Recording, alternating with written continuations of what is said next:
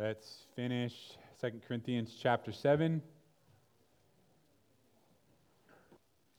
This is definitely a, a, part of the Bible for believers, those who have given their lives to God, and it's, it's telling us how to please Him, how to live our lives towards each other. There's a lot of how we're supposed to treat one another in this passage.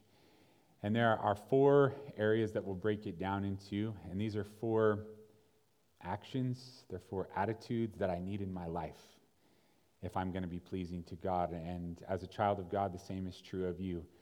Four attitudes, the w- ways of thinking, um, conditions of the heart, but it's, it's also actions that we can certainly put in our lives. The first one is care, how we're to care for one another. The second is camaraderie, and I'll go over these again that togetherness in working for the Lord. They all start with C so that I can remember them. We have care, camaraderie, and correction, believe it or not, that's so supposed to be part of how we're supposed to act, our attitude, and we're supposed to be receptive towards it.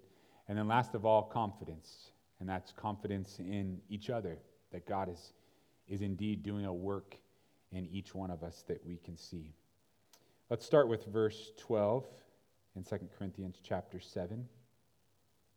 Therefore, although I wrote to you, I did not do it for the sake of him who had done the wrong, nor for the sake of him who suffered wrong, but that our care for you in the sight of God might appear to you. So here's the care that I was speaking of, and it's care for the church of God. The apostle wants the church, doesn't he? He wants the church in Corinth to see that he genuinely cares for their well being, not just their physical well being, but for their eternal well being.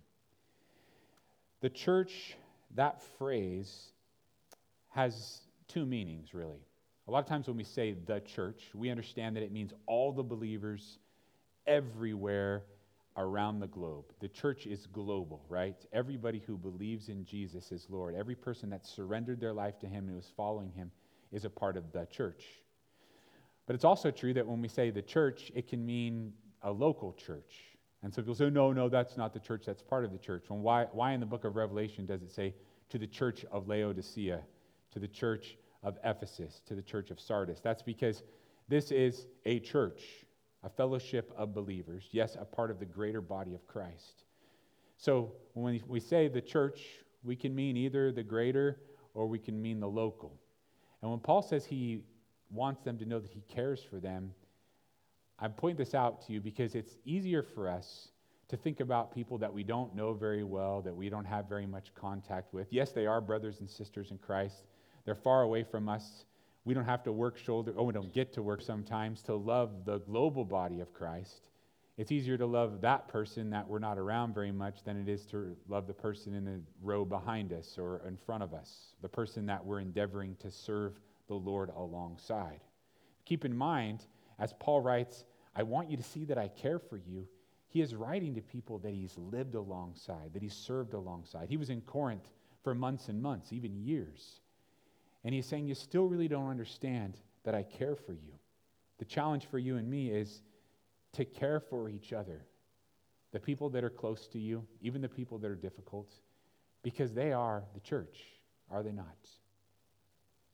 It seems like verse 12 is in reference to the man who ran off with his stepmom.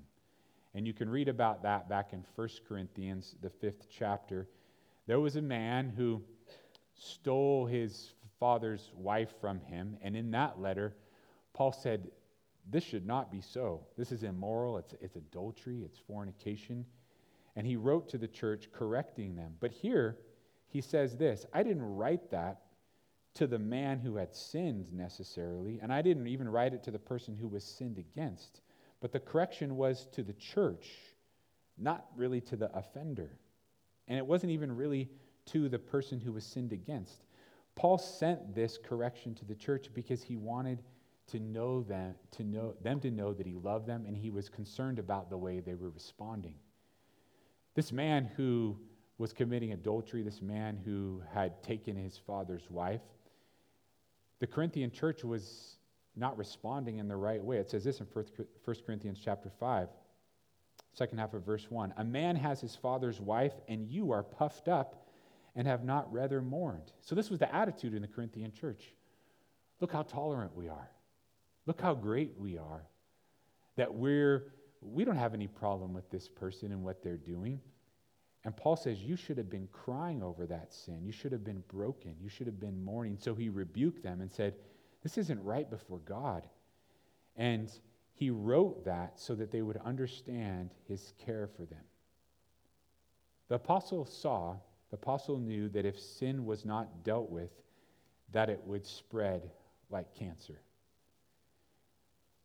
I remember when they first told us about the cancer that my dad had, they said it was a just the was the mass of like a walnut. And I was thinking that's that's so small in comparison to the whole body. Can, can we just get rid of that walnut and everything will be okay? And of course that's what doctors try to do, right? To get rid of the cancer because what do we know? That the cancer doesn't stay right where it is, but it spreads. Jesus put it this way a little leaven leavens the whole lump. You can't just put a little bit of yeast in that bit of dough and ex- expect it to just stay in one part. So when Paul was writing to the church, he's saying, You have this sin against you, and I'm confronting you because you're actually proud of that you're tolerant. You're puffed up about immorality. That's like our world today, isn't it? They're prideful about their immoral behavior. And Paul says the church shouldn't be that way. The church should go back to what God wants. And he realizes this is going to spread. So his care for the church, his care for the people of God is emphasized here. Caring for them overall, seeing the greater good. Praying for people, for their growth, for their refining we're going through trials, we're going through tribulations, even temptations, many temptations, that we would care for one another. The different churches in different towns and different locations, I've got it on me in my heart to, to care for them. He writes in Acts chapter 20, or he said in Acts chapter 20 to some elders, he said, Shepherd the flock of God. The, the word there is care for, like a shepherd cares for the sheep. Care for the flock of God, which he purchased with his own blood. Now you might say, oh, yeah, apostles and maybe preachers, maybe they're supposed to care for the church. But this is what it says in Philippians chapter 2. This is for all of us. Therefore, if there is any encouragement in Christ, if there is any consolation of love, if there is any fellowship of the Spirit, if any affection and compassion, make my joy complete by being of the same mind, maintaining the same love, united in spirit, intent on one purpose. Do nothing from selfishness or empty conceit, but with humility of mind, regard one another as more important than yourselves. Do not merely look out for your own personal interests, but also for the interests of others. Doesn't it sound like we're to care for one another? Doesn't it sound like we're supposed to nurture each other and even confront each other? That's who we're supposed to be to each other, maintaining this love, not just looking out for ourselves or for our own. Jesus is the one who said, They will know you are my disciples by your love for one another. So that's by the way we treat each other, isn't it? So I hope that when we gather together, the truth is preached. That if anybody comes among us and they don't yet know the Lord, that they would hear the true word of God. At the same time, there can be a good sermon, an on target sermon, and if we don't treat each other with love, will they know we're our disciples by our magnificent preaching? They'll hear the gospel through magnificent preaching, but will they know that we're his disciples by our love for one another, by our genuine care for each other? Paul says, I wrote to you because I care for you in the sight of God.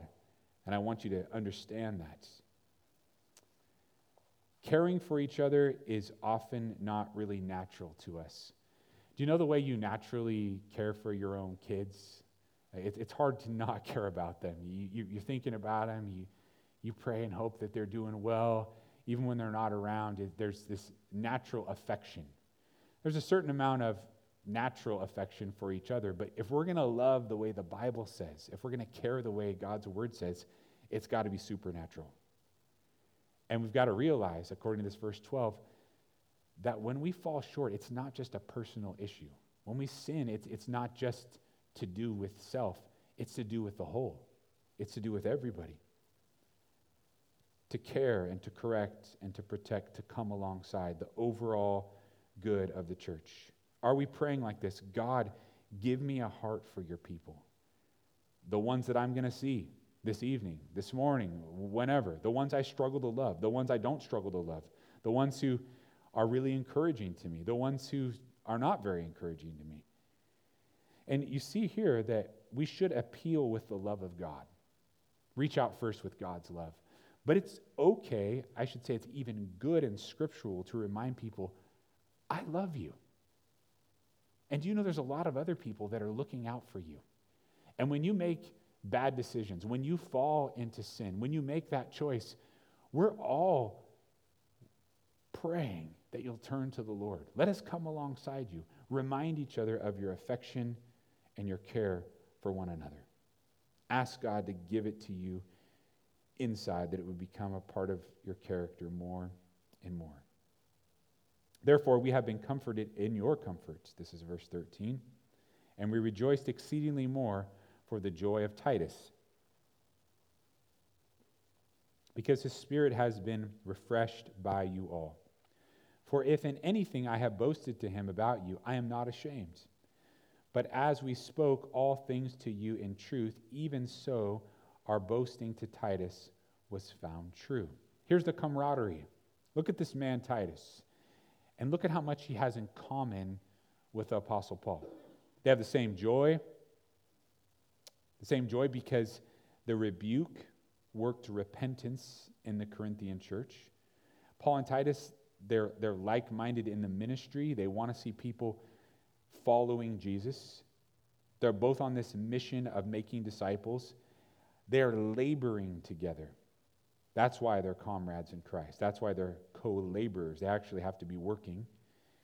And this continues what we started in the last study on Sunday you receive comfort from others. But notice, you don't just receive comfort when you're me focused. We get like that too much, don't we? We receive com- comfort when we're co laboring, when we're working alongside our brothers and sisters in Christ, when we're running the race together. I won't receive the comfort of camaraderie if I am me centered.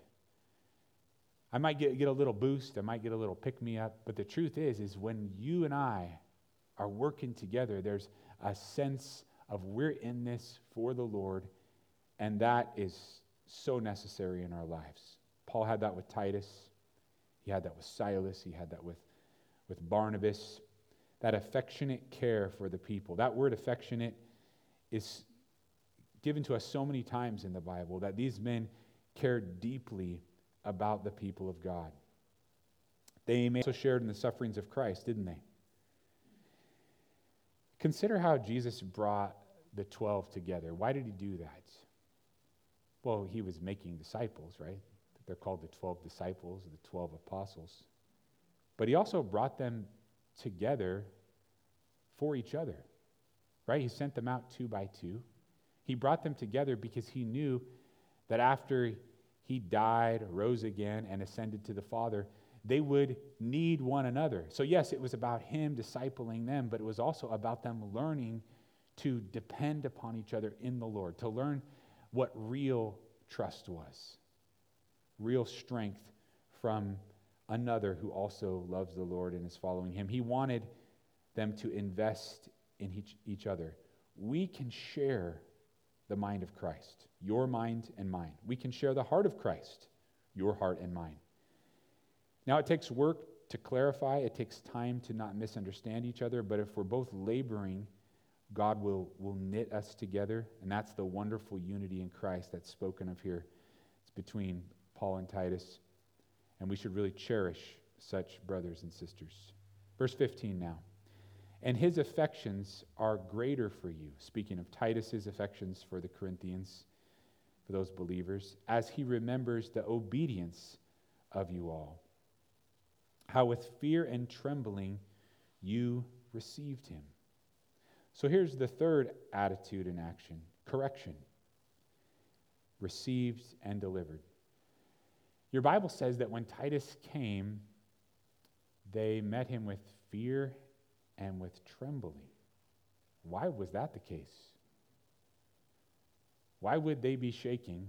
Why would they be afraid when Titus showed up? He's got a strong name. You think he was a scary guy?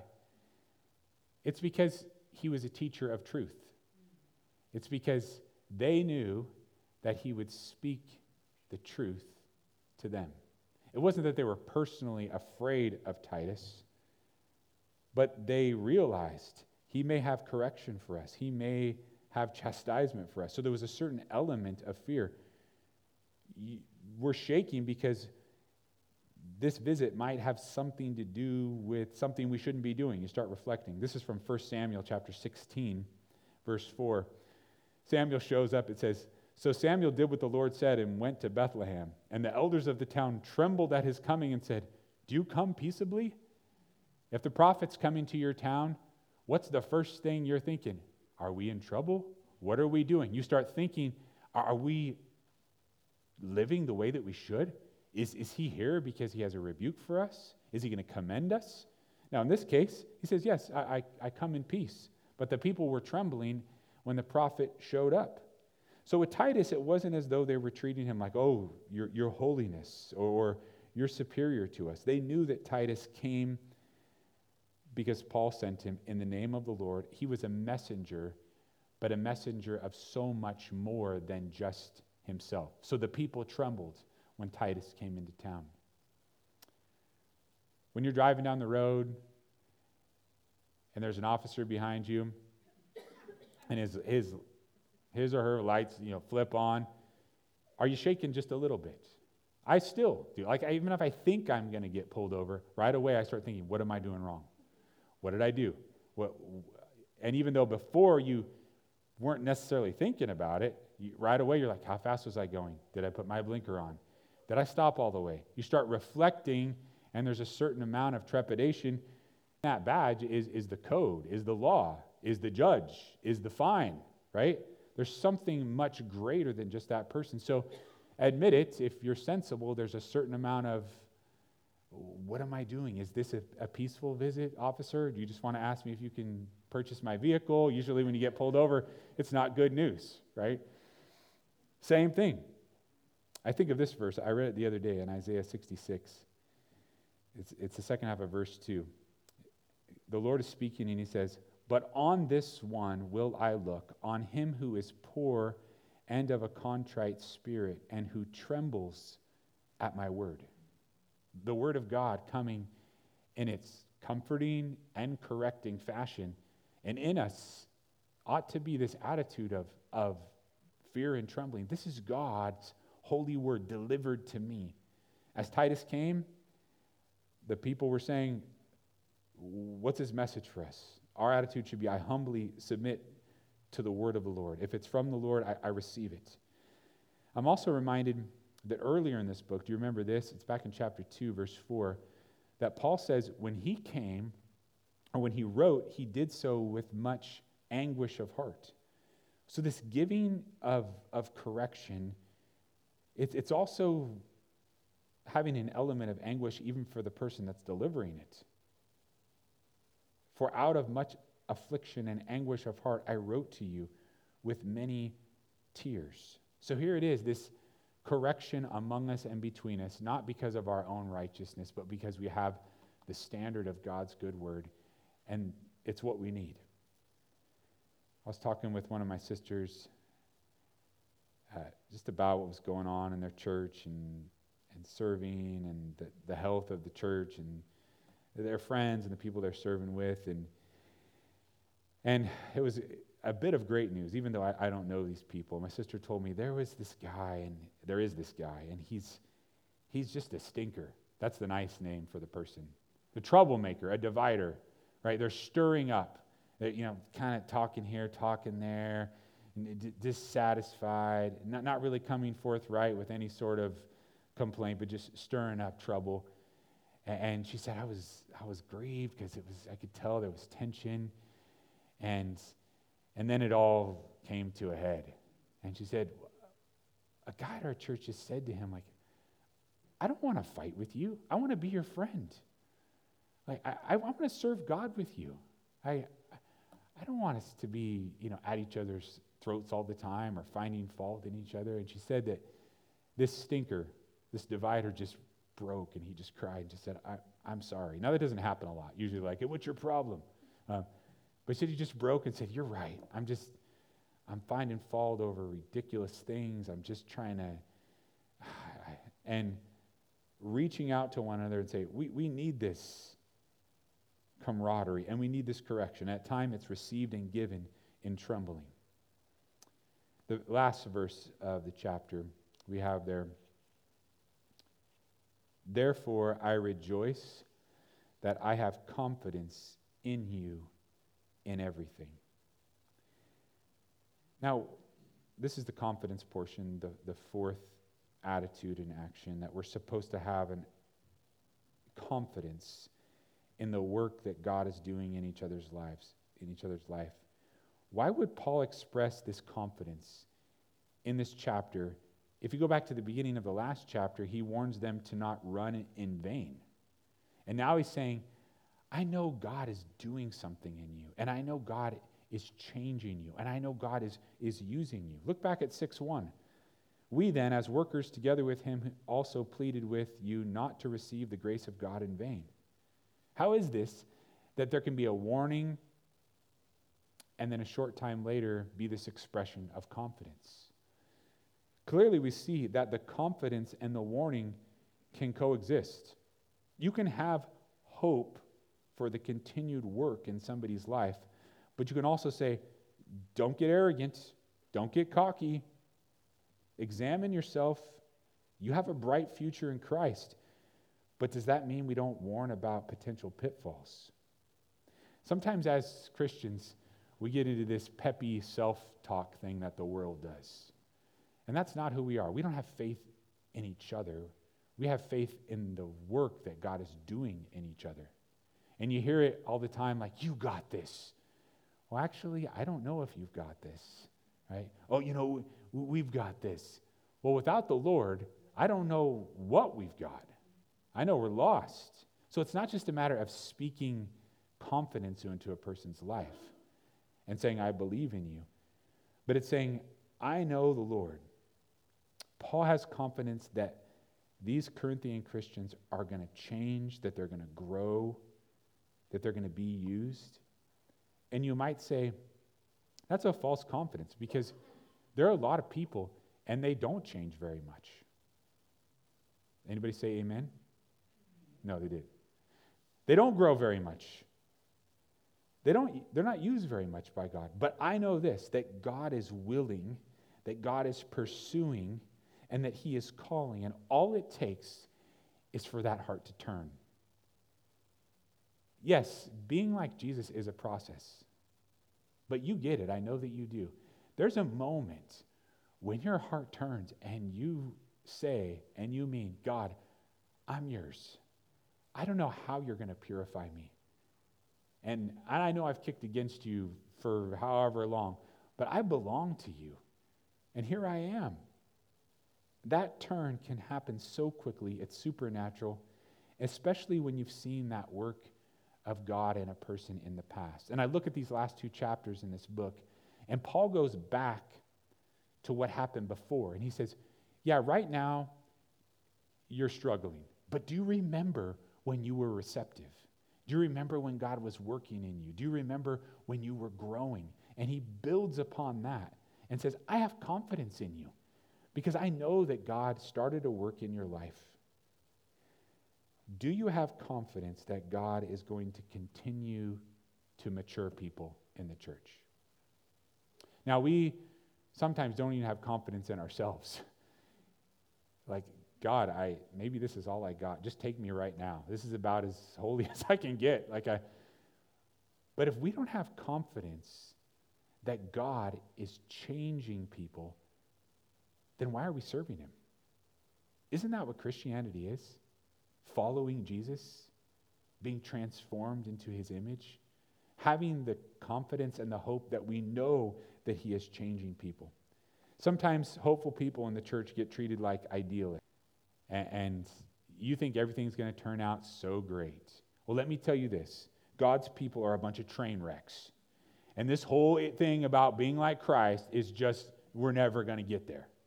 That's not what the Bible teaches.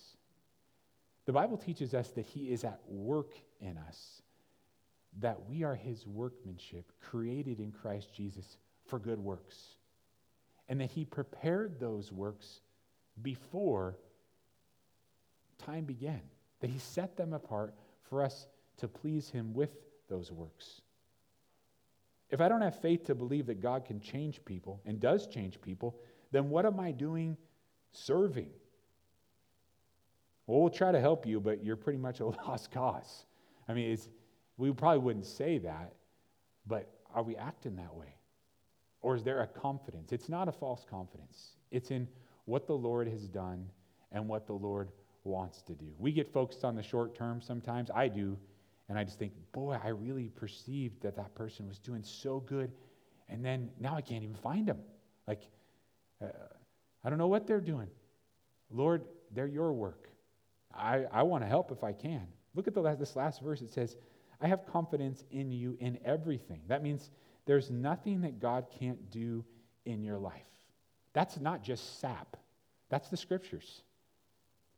And if I can't be a bit of a dreamer when it comes to your spiritual future, then I shouldn't be a pastor and I shouldn't even be living for the Lord. Like, if I can't see you being used in magnificent ways for the kingdom of God, then why am I even bothering?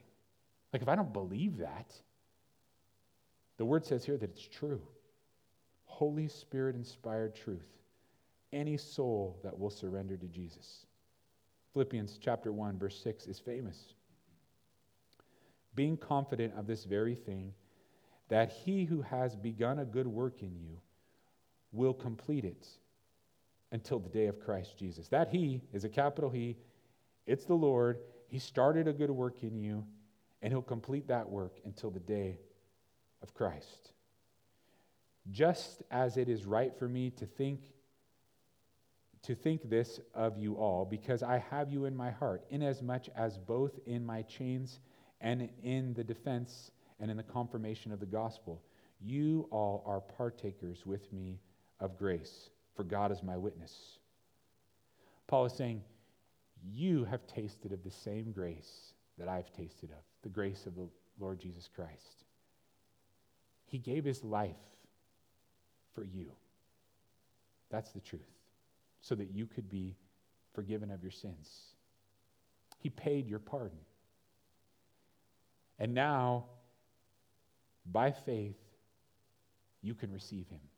That's the great grace that the Corinthians had received along with Paul. Not that we're good people, not that we can pull this off if we band together, but that the Lord has given us his grace. And because we're washed clean by that grace, we have a future, and we can live as Christ lived. That's confidence, not skepticism, that we're partakers of the grace. And we have every reason to be hopeful in this work. When you look at the state of the church, it can be pretty discouraging. When you look at people who profess Christ, you say, what, What's happening? The church doesn't seem very separate. It doesn't seem very Christ like. It doesn't seem that distinct. I take a lot of confidence when the Lord says, He knows those who are His. He says, I know those who are mine. And I have to have confidence that He's working in people. And even though I can't always see it, you can't always see it in me, that He is doing that work and He'll move us forward. This confidence, this camaraderie, as we consider it. This correction and this care for one another, all of it is against who we are apart from Christ. We have to let Him renew us day by day so that we can have these attitudes in ourselves and these actions in ourselves. This prayer that we're going to sing, really short, really honest. I pray that you would sing it and it wouldn't just be lip service, but it would be the service of your life. Father God, thank you for giving your son for me. Oh, I think of how I love my kids. And I think of how even me and my measly love, I, I, I don't want them hurt. I don't want them suffering. I don't want them separated. But you, Lord, gave your Son to shoulder our sins and to suffer just terribly. That's so much love. I pray that we would get outside of ourselves and walk in the Spirit. I pray that we would understand the depths and the challenges of your word. Every time I, I open your book, Lord, every time I see what's there, I, I know that you put it there for a reason. And it's, it's for me, it's for us, it's for the church. Thank you for speaking to us with great power, with great authority.